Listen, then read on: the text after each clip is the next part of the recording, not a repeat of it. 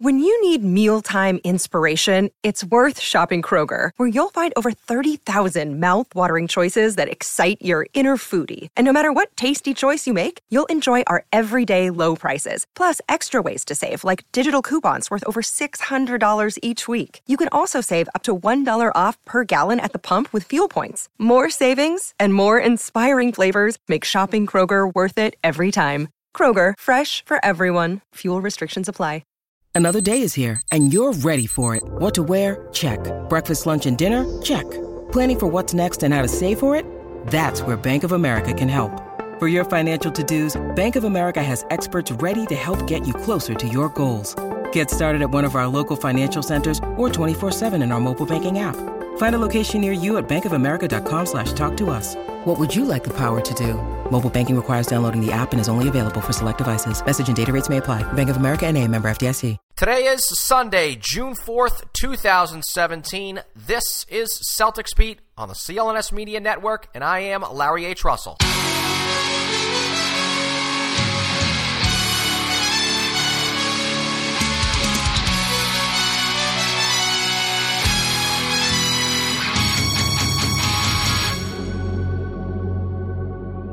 We already know it was a successful season, so how about putting into words, or I, I don't want to say give it a number on a 1 to 10 scale because it's got to be t- a 10. It was an 11.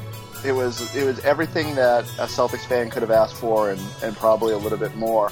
You know, I, I even go back to this. I've, I've been saying this a lot since the season ended, but even from a reporter standpoint, this team was so enjoyable to be around and so much fun to watch, kind of get to where they got to that I enjoyed it more than any of the the big three era teams. I was just ready to say favorite season since. Yeah. I would I would say maybe favorite season since you know really the first my first season on the beat was 2010, and that was crazy just That because. I didn't know I didn't know it was going to go to the finals and be all that and be Game Seven and Perk and all that. So it's hard to say that, that it was up to that level, but probably since then it was the most fun. I, I have a soft spot for 2012. You know that was just a crazy season, and I, I mean you think back and they're one win away from the But NBA the regular seasons then were terrible. This regular season oh. was great. It's, and, and you're exactly right there, and that's that's what it boils down to is from beginning to end, and to have that central figure of Isaiah Thomas sort of just be mesmerizing from the moment he showed up. Like I, I- I keep going back, like when we are putting together the the whole what an amazing year for Isaiah, I kept going back. I was like, well, we can't, we got to go back to August because he was at that Iverson thing, and that Iverson thing was awesome when when he wanted to take his game to the next level. And then you're like, well, then July when he was on the recruiting trips, it was just always something uh, about Isaiah and, and the way he elevated his game and ultimately followed through on everything that we thought was crazy when he said it in October. And so I just really, really enjoyed this season. I really enjoyed being around this team. I thought it was great that you know that ju- even in the playoffs, just to rally in that first round, to win a game seven in round two, you know, and, and to get that game three in Cleveland in the conference finals. I mean, just what more could anyone ask for? Get the number one pick along the way. It, it's just remarkable. I, I don't think Celtics fans. Uh, it would be greedy to have asked for, for anything more from that year. We do need to go back in a chronological order in this season in review on episode 212 of Celtics Beat being brought to you today by ZipRecruiter and Casper. Casper, an online retailer of premium mattresses for a fraction of the price because everyone deserves a great night's sleep. Get $50 off any mattress purchase by visiting casper.com slash Celtic. It's just Celtic now, not Celtics.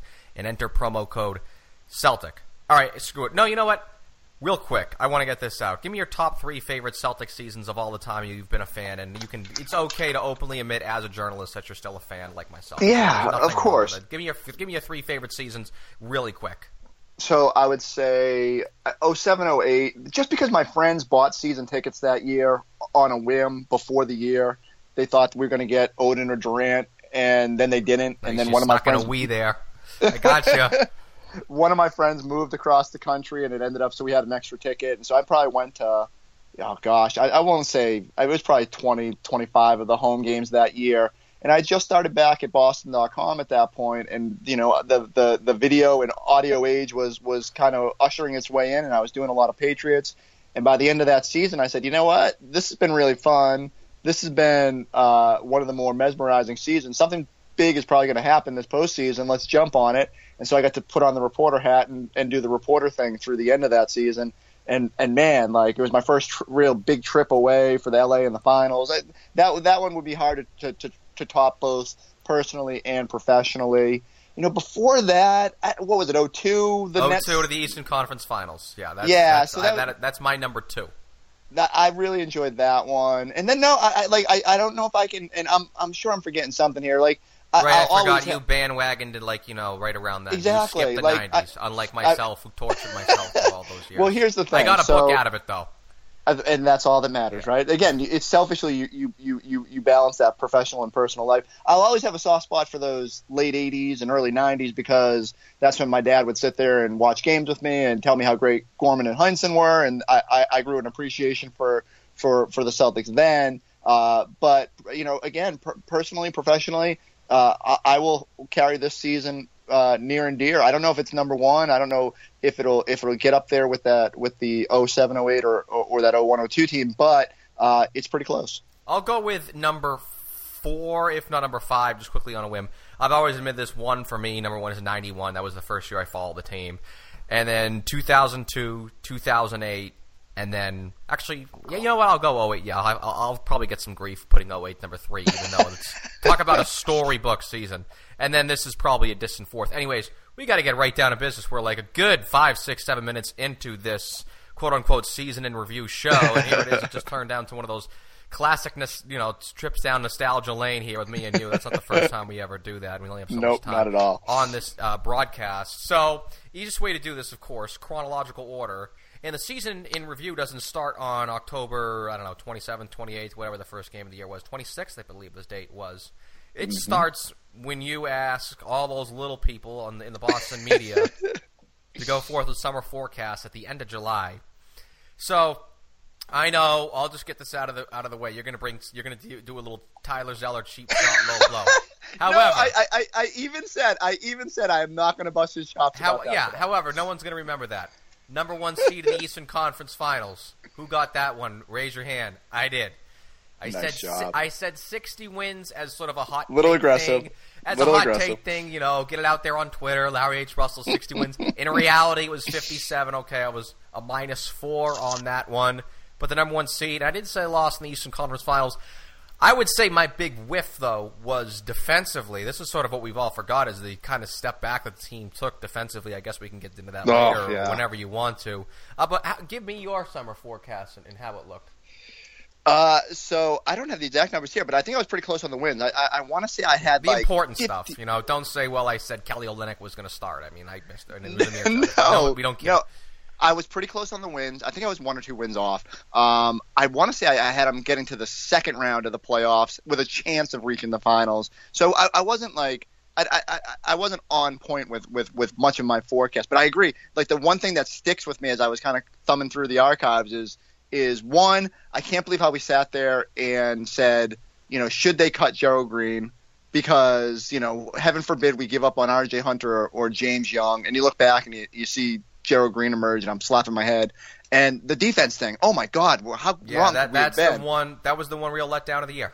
I thought because it, it, so it was, I thought it was a given that the team would come in number, you know, top five defensively, and if not challenge for number one, and that was the one real letdown of the season.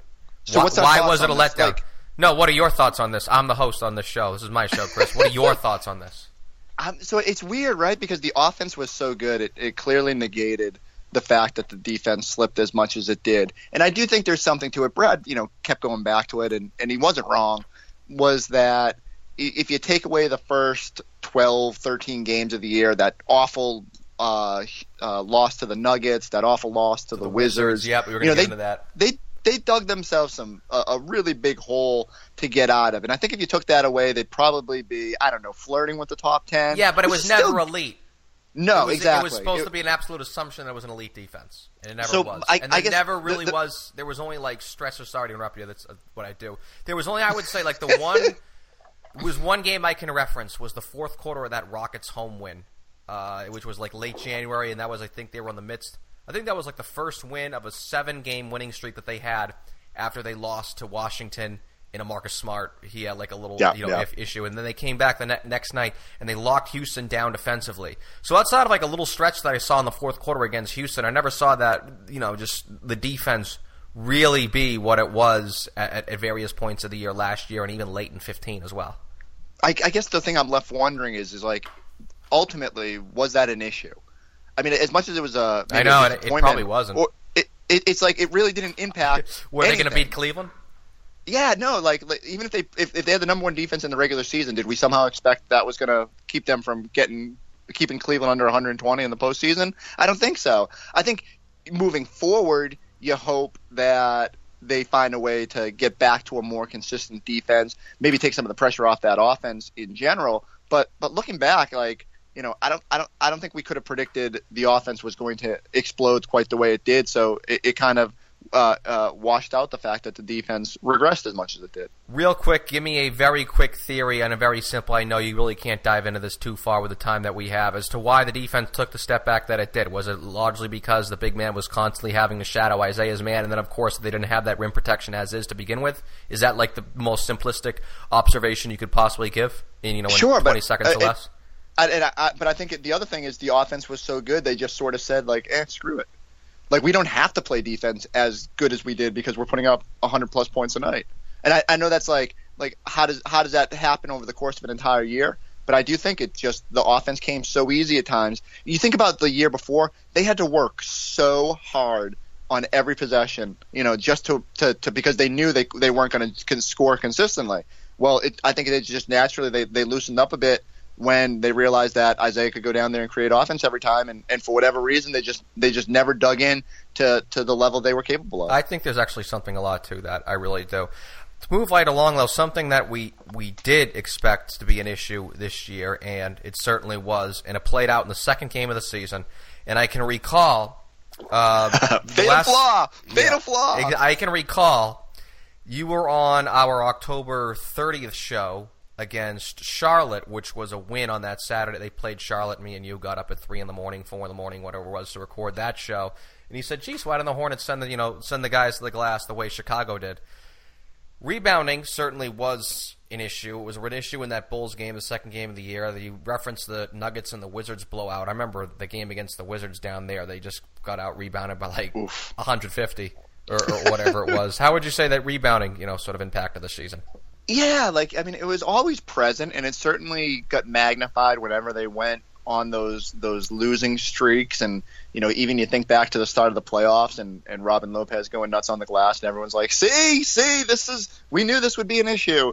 Uh, but again, it, it's it's almost like the defense to me. You, you or or, may, or maybe not. Maybe in this terms it is. Is I didn't have high expectations for the rebounding. We kind of knew it was going to be an issue and they went through spurts where they did it well, or, or well, well-ish as for, for what they are. But they, we knew they were the shortest team in the league. It was going to constantly be an issue. I thought they uh, managed it about it as well as they could have. Does that mean I, I, that I don't think they should go out and, and find some, uh, uh, uh you know, import Zizic and, and get some rebounding this summer? No, absolutely not. They, they need to get better at it. They, they must go out and, and, and fix this issue. They can't let it linger. Uh, because again, I think that goes back to why the defense was so bad at times too you know, you can't play great defense for 24 seconds and then allow a tip in and not have it weigh on you like, wow, I, I can't go down there and work really hard for 24 seconds just to give up a second chance basket. Uh, I, I think that that frustrated them at times and was was the root of their of their troubles for, for a lot of a large portion of their of their losses. But um, you know, again, all things considered. Um, I don't know if it, if we sat there in October and we said, "Is this their fatal flaw? Will this be the reason they don't achieve their goals. And it, it wasn't like they, they got again they got as far as we could have possibly imagined. And I don't think rebounding was the difference in the Eastern Conference Finals. I don't know if this is ane- I mean, this is actually prop. This is anecdotal, and it was just sort of a trend that I did notice in that whenever they did get blitzed on the glass one night, like we'll use say uh, the Cleveland game for you know there was just there were certain games whenever they got blitzed on the glass one night, say Chicago at the beginning of the year. There was another game too right before they played Washington towards the end of the season at home.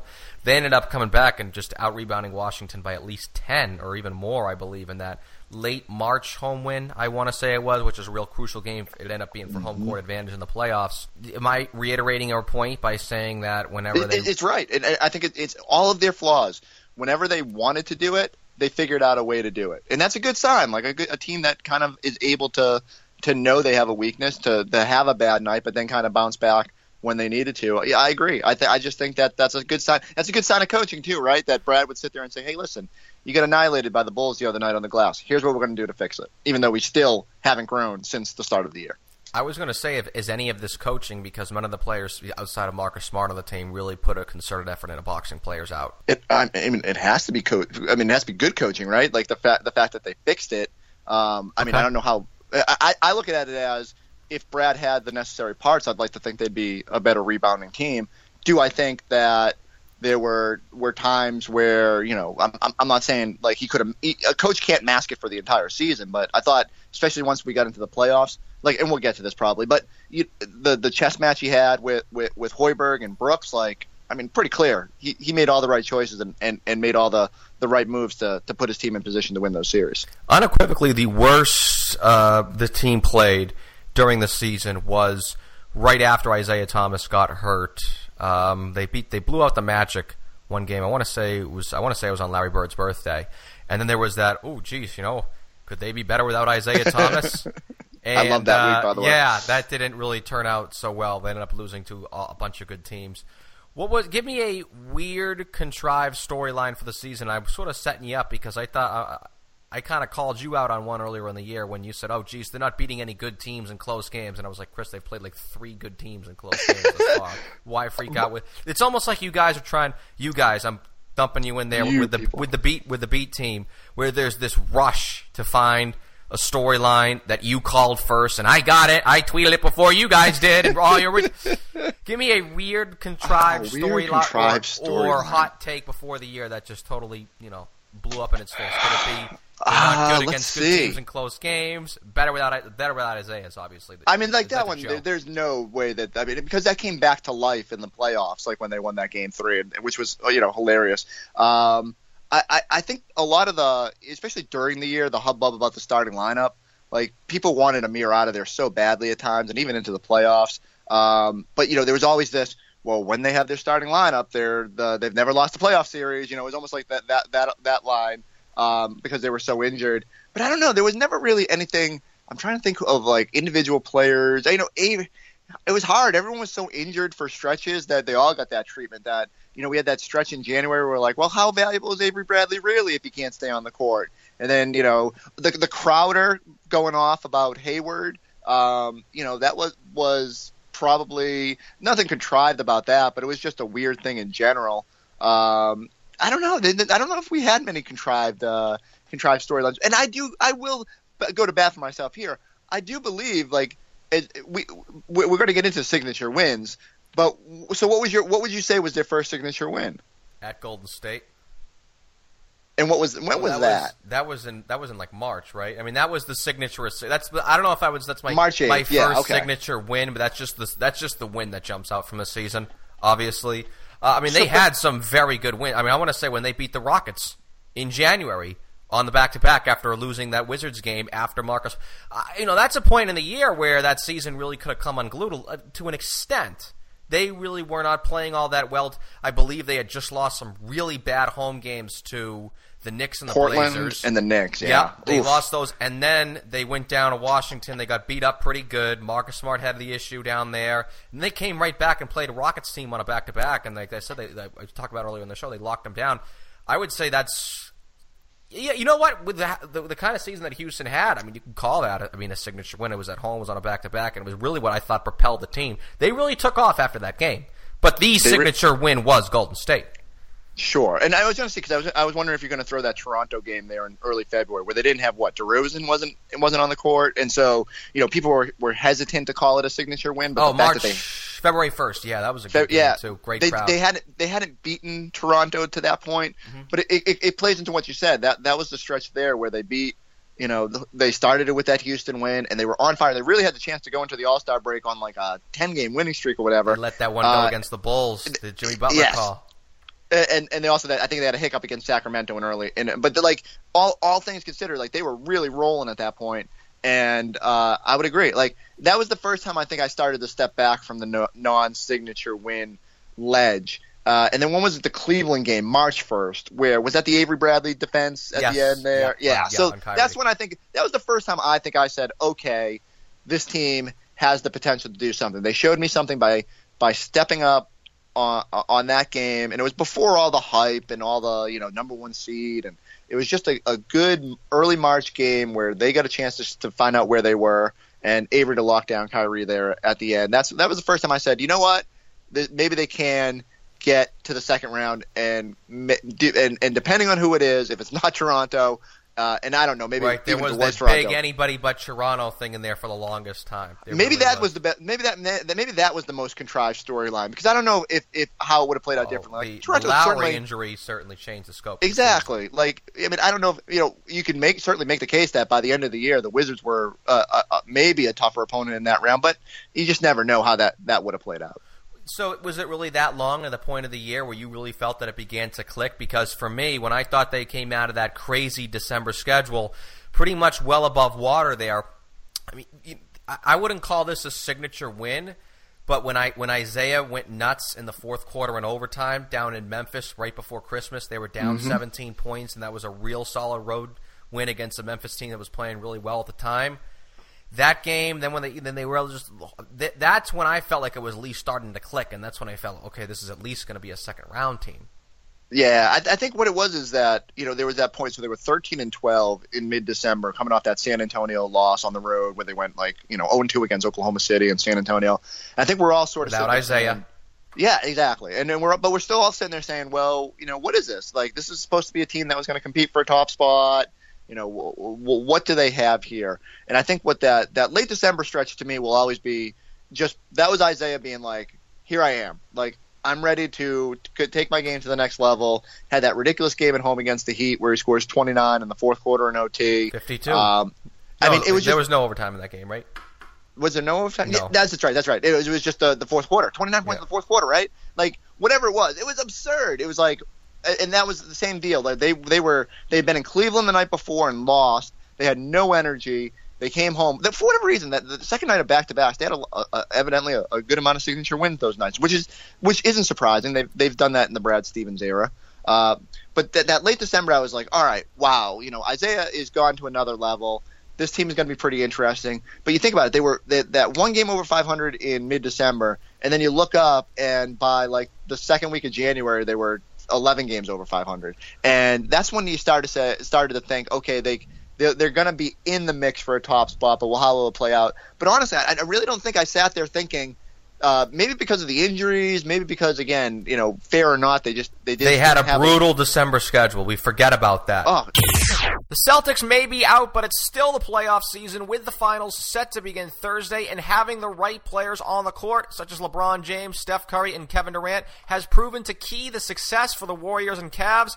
That sharp outside shooter and power rebounder can be the difference between winning and losing, and business isn't any different. Your company needs the right people to be the best. So, where do you go to find the top talent? You can't find the best candidates by posting your job on just one site. You need to post on all the top job sites, and now you can with ZipRecruiter. At ziprecruiter.com, you can post your job to 100 plus job sites with one click. Then their powerful technology efficiently matches the right people to your position. That's why ZipRecruiter is different. Unlike other top job sites, ZipRecruiter doesn't depend on candidates finding you it finds them. In fact, over 80% of jobs posted on ZipRecruiter get a qualified candidate in just 24 hours. No juggling emails or calls to your office. Simply screen, rate, and manage candidates all in one place with ZipRecruiter's easy to use dashboard. Find out today why ZipRecruiter has been used by businesses on all sizes nationwide. And right now, Celtics Beat listeners can start forming their own winning team on ZipRecruiter for free. Just go to ziprecruiter.com slash sportsfan. That is ziprecruiter.com slash sportsfan. Try it for free today at ziprecruiter.com slash sportsfan. Next, let's talk about Casper. Casper is an online retailer of premium mattresses for a fraction of the cost. They are revolutionizing the mattress industry by cutting the cost of dealing with resellers and showrooms and passing that savings directly to the consumer. Casper is made of supportive memory foam for a sleep surface with just the right sink and just the right bounce.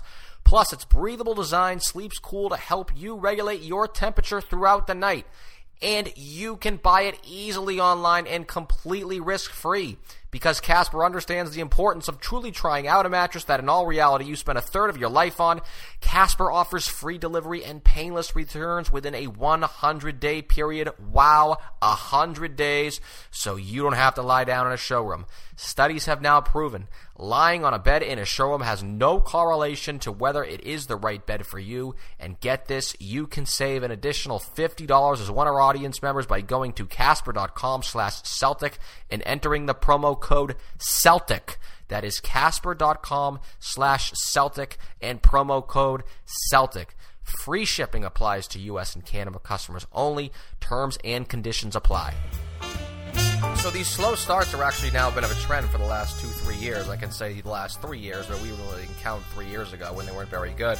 Is that just the continued experimentation of Brad Stevens every year with these lineups? I, I don't know because I don't think he experimented a whole lot this year. No, he definitely experimented. No, I thought he did. The, and with I thought the he did for a very long time.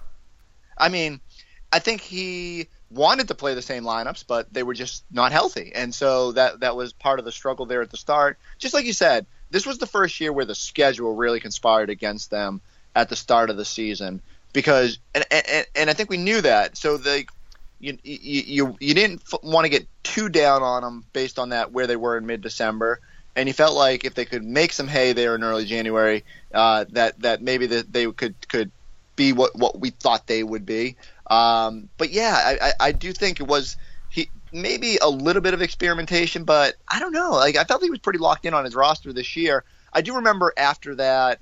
What game was it? There was definitely a game on the road where I remember wondering in, in maybe January or February where I said I, I asked him I'm like you know did you play this guy just because you're still searching and he was like adamant he was like no it was more like you know this is just what we had to go with and and and uh, I, I feel like they they locked in pretty early on the guys. Now you can always make the case that uh, you know he probably should have crunched down a little sooner, but you know again, all things considered, it, it worked out pretty well. I was surprised that he did that at this that, during the year because I thought that was the case last year and that he would have the benefit, knowing that mostly because there was a big turnover prior to last year, wasn't so much coming into this year outside of Horford, which of course the adverb that we used to describe him, quote unquote, fitting in was seamlessly, but outside of him, he was the only guy that they had to work in. So I was surprised that there was so much of that. Of course, that there you know there were just so many injuries with Horford, with with Isaiah at the point of the year.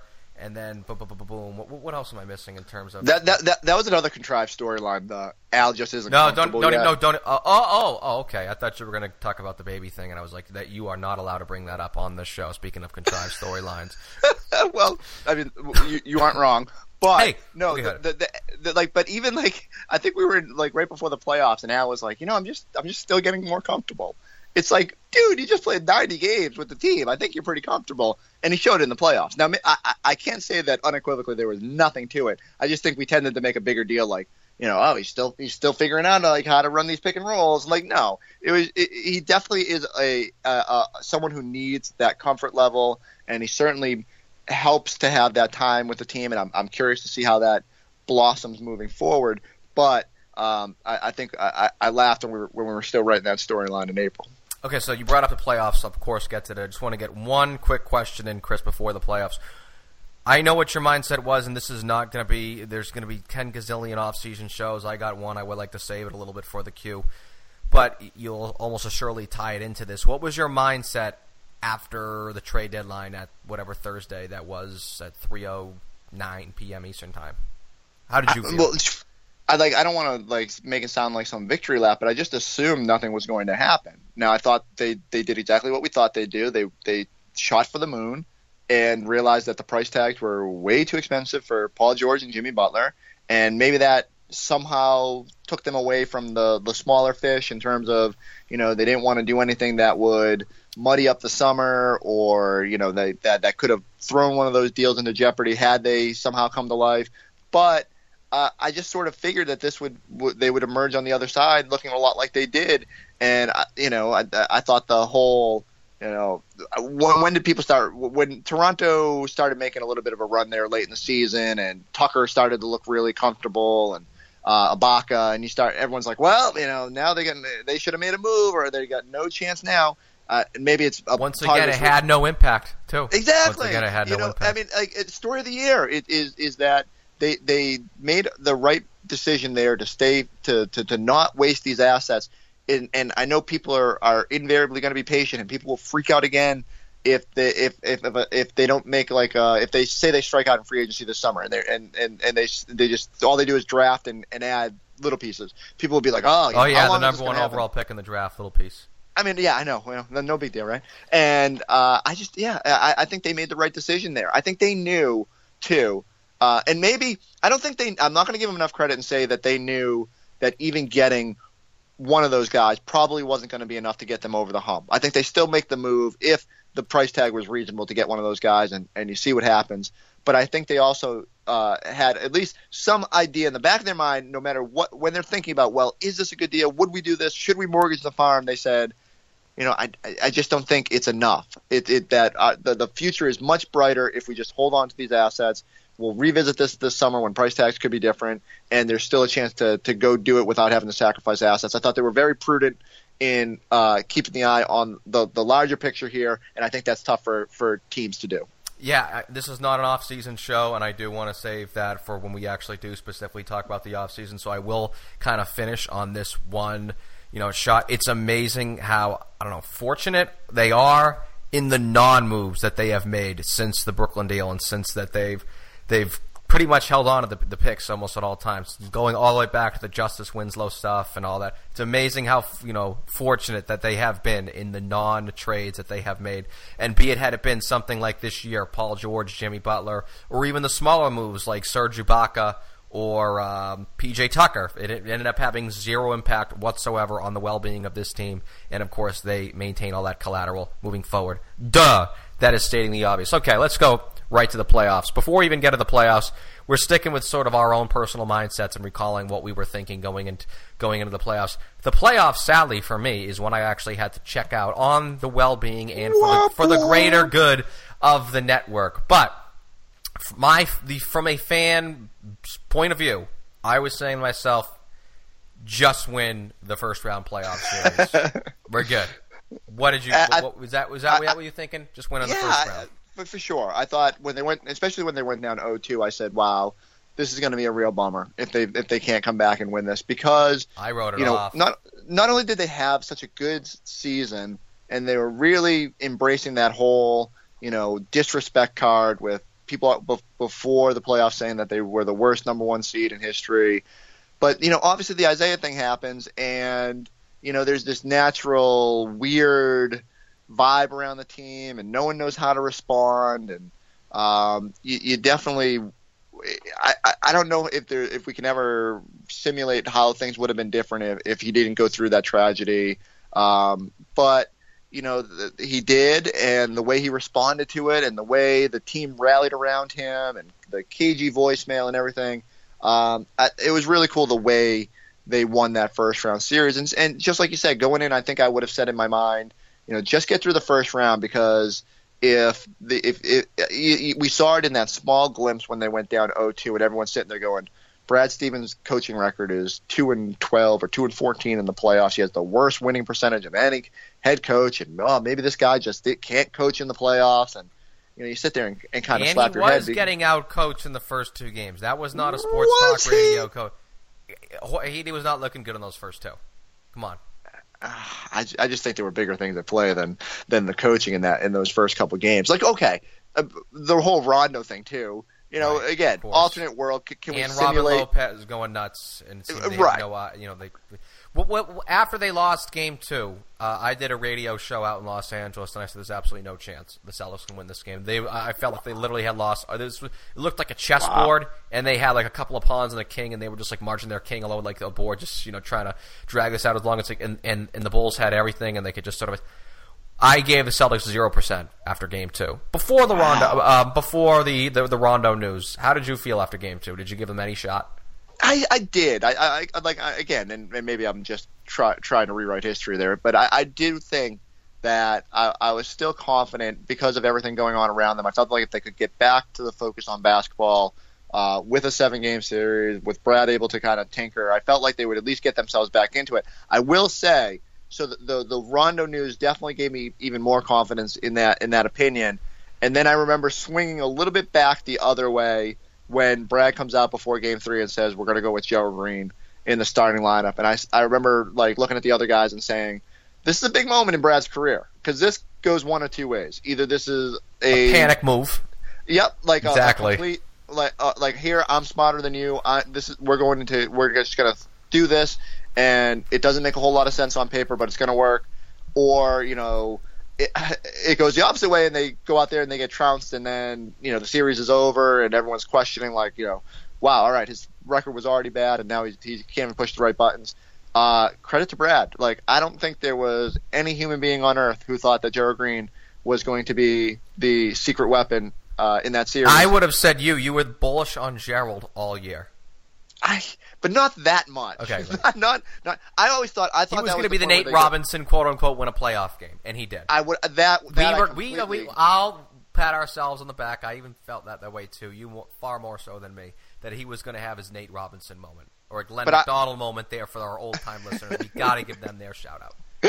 I thought for sure it would be Jerebko in that situation, Oof. and uh, I don't know what? if it would have been much different huh? in how it played out. Like maybe they would have given the game the same sort of energy and scoring or whatever. Uh, but you know what? I, I say that, and then part of me sits there and says Gerald just really had a, a, a, a good stretch there. Was he? I mean, he was terrible defensively, but he gave them the little lift offensively they needed, and especially I think there was both. Was it right out of the gates in Game Three and Game Four? I think it was that he had a couple big three pointers, and you just felt like, wow, you know, hey, they found something here, um, and opened up the floor, got got got cleared some space for them to work more inside. Uh, you know, Gerald was a really good voice too. Uh, the guys just gravitated to him, whether it was just because he was so loose and goofy or whatever, but it gave him more of a presence and uh, in that locker room and I don't know. It, it, was just it was the right move at the right time, and I don't know if we simulated that series a hundred times over again, it would have worked. But in that instance, it did, and good on Brad for for figuring out uh, the best way to get his team back into it. And once they got in, it, once they got back into that series, I think I started saying, oh, okay, it was two two back to Boston. It was uh, it's I, I thought it was over for the Celtics when they were down 0-2. and then when they brought it, it two two back yeah. to Boston, I was like, there's absolutely no chance they lose this series. I yeah, felt they were going to win it after I won game three, and Rondo was out for the year. That's how. So what, what, sadly, that, that that was my mood swing with that series. It, it changed on a whim. What was your feeling going into the the Wizards series at that point? Then I actually did believe that they would beat Washington, but I also felt that if they didn't, they were playing with house money at that point. I felt like, listen, now it's honestly for me, it's all eyes on the draft lottery. I think a better question to ask is first off, you thought they'd beat Washington, right? Real quick, yes. Yeah, no? I, okay. I did. I did. I, I, I thought they were going to take them down too, and I did think they were going to need the full seven games. But anyways, here's here's a question: How much did the Washington series change the perception of the team? I actually thought once again, I want to save the offseason so for another time. I thought with Utah beating the Clippers, getting to the second round themselves. I don't know. There's going to be some player in, uh, on uh, Utah who is going to be discussed about certainly for the next uh, three to f- three weeks or so. Actually, almost up till July 4th now. Four weeks, excuse me. But they were in the second round as well. How much do you think them beating Washington and being one of the final four teams in the NBA changed the perception of the organization throughout the league? First off, if you're going to spend a lot of time on a certain player from Utah, Jae Crowder is not going to listen to your podcast this summer. Well, that's just one but, download. and if he's not uh, using our coupon codes for our advertisers, we don't care about Jae Crowder here. Go ahead.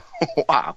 Um, I, I do agree. I think if there's something to just the general notion that they were one of the final four, one of the final three, however you want to look at it, that uh, more games the rest in of the first league, place more days in first place? well, but I think there's 26 teams at home watching, and guys who are going to be free agents, and they're sitting there watching their TV, and they see them, and they say, you know, huh, how close are they? If you get bounced in the second round, you're not one piece away.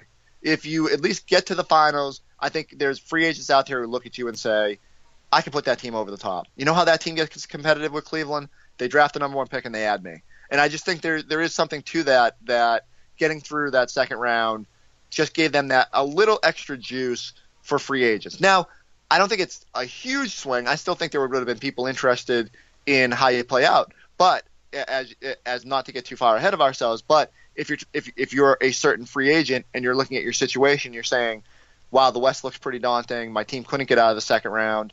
I still got to go through the Spurs." That's and if Durant, thought. Durant, that's Durant, what I would tell other people, yeah, who are good at exactly. basketball. That's what I would tell them and I would think I'd look out east and I'd say, hey, you know that that guy was pretty good with me the first time around and, and got me to a pretty good level. And you know that'll be a that'll be another contrived storyline that we'll spend way too much time on. But it'll be uh, it, it, I think that's a really good situation, and maybe LeBron will get bored or decide to go play minor league baseball for a little while, and uh, the East will open up quicker than than the West presumably will. I hate to use this one Matt Weiner brought it up here last week. I had to put him in his place when he used the. Well, they were. They might have been the least impressive number one seed in NBA history. and I said, "Well, hold on. They got that key what? game three win again, so they did not get swept. There have been plenty of teams that have been swept in the conference finals.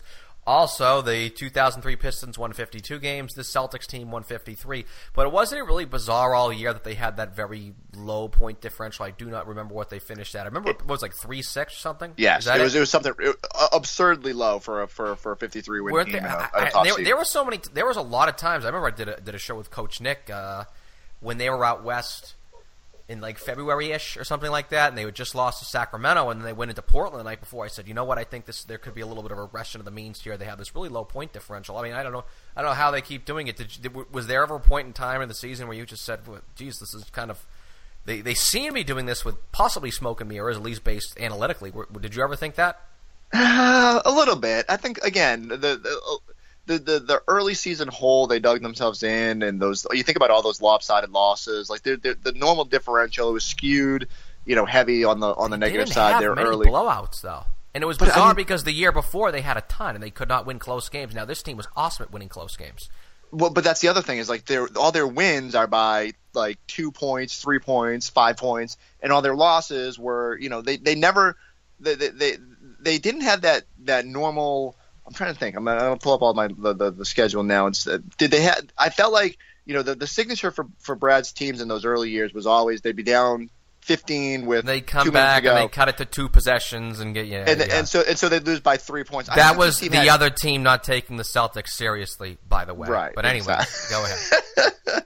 so I don't think there was as many of those this year. And again, so maybe you had a little bit more, a, couple more losses that were uh, weren't by that. So that skewed your differential a little bit. But yeah, in general, like listen, they they didn't they did it, historically they were not supposed to be as good as they were and you know we can debate the reasons for that or whatever but um, ultimately it, as the theme of the show it didn't matter it was it was they were still talented enough um, that when they were healthy when they were together they showed that they were better than their point differential suggested and so it's a good reminder uh, for future seasons that while that is an, typically an excellent predictor of, of, of success and, and how they'll do in the postseason, I think it was just a fluky thing. Let's wrap on this. We did our this is our season in review show. We did our Eastern Conference Finals review with Matt Weiner. So any deep delves into the Eastern Conference Finals, I highly suggest our listenership to go to episode number two eleven.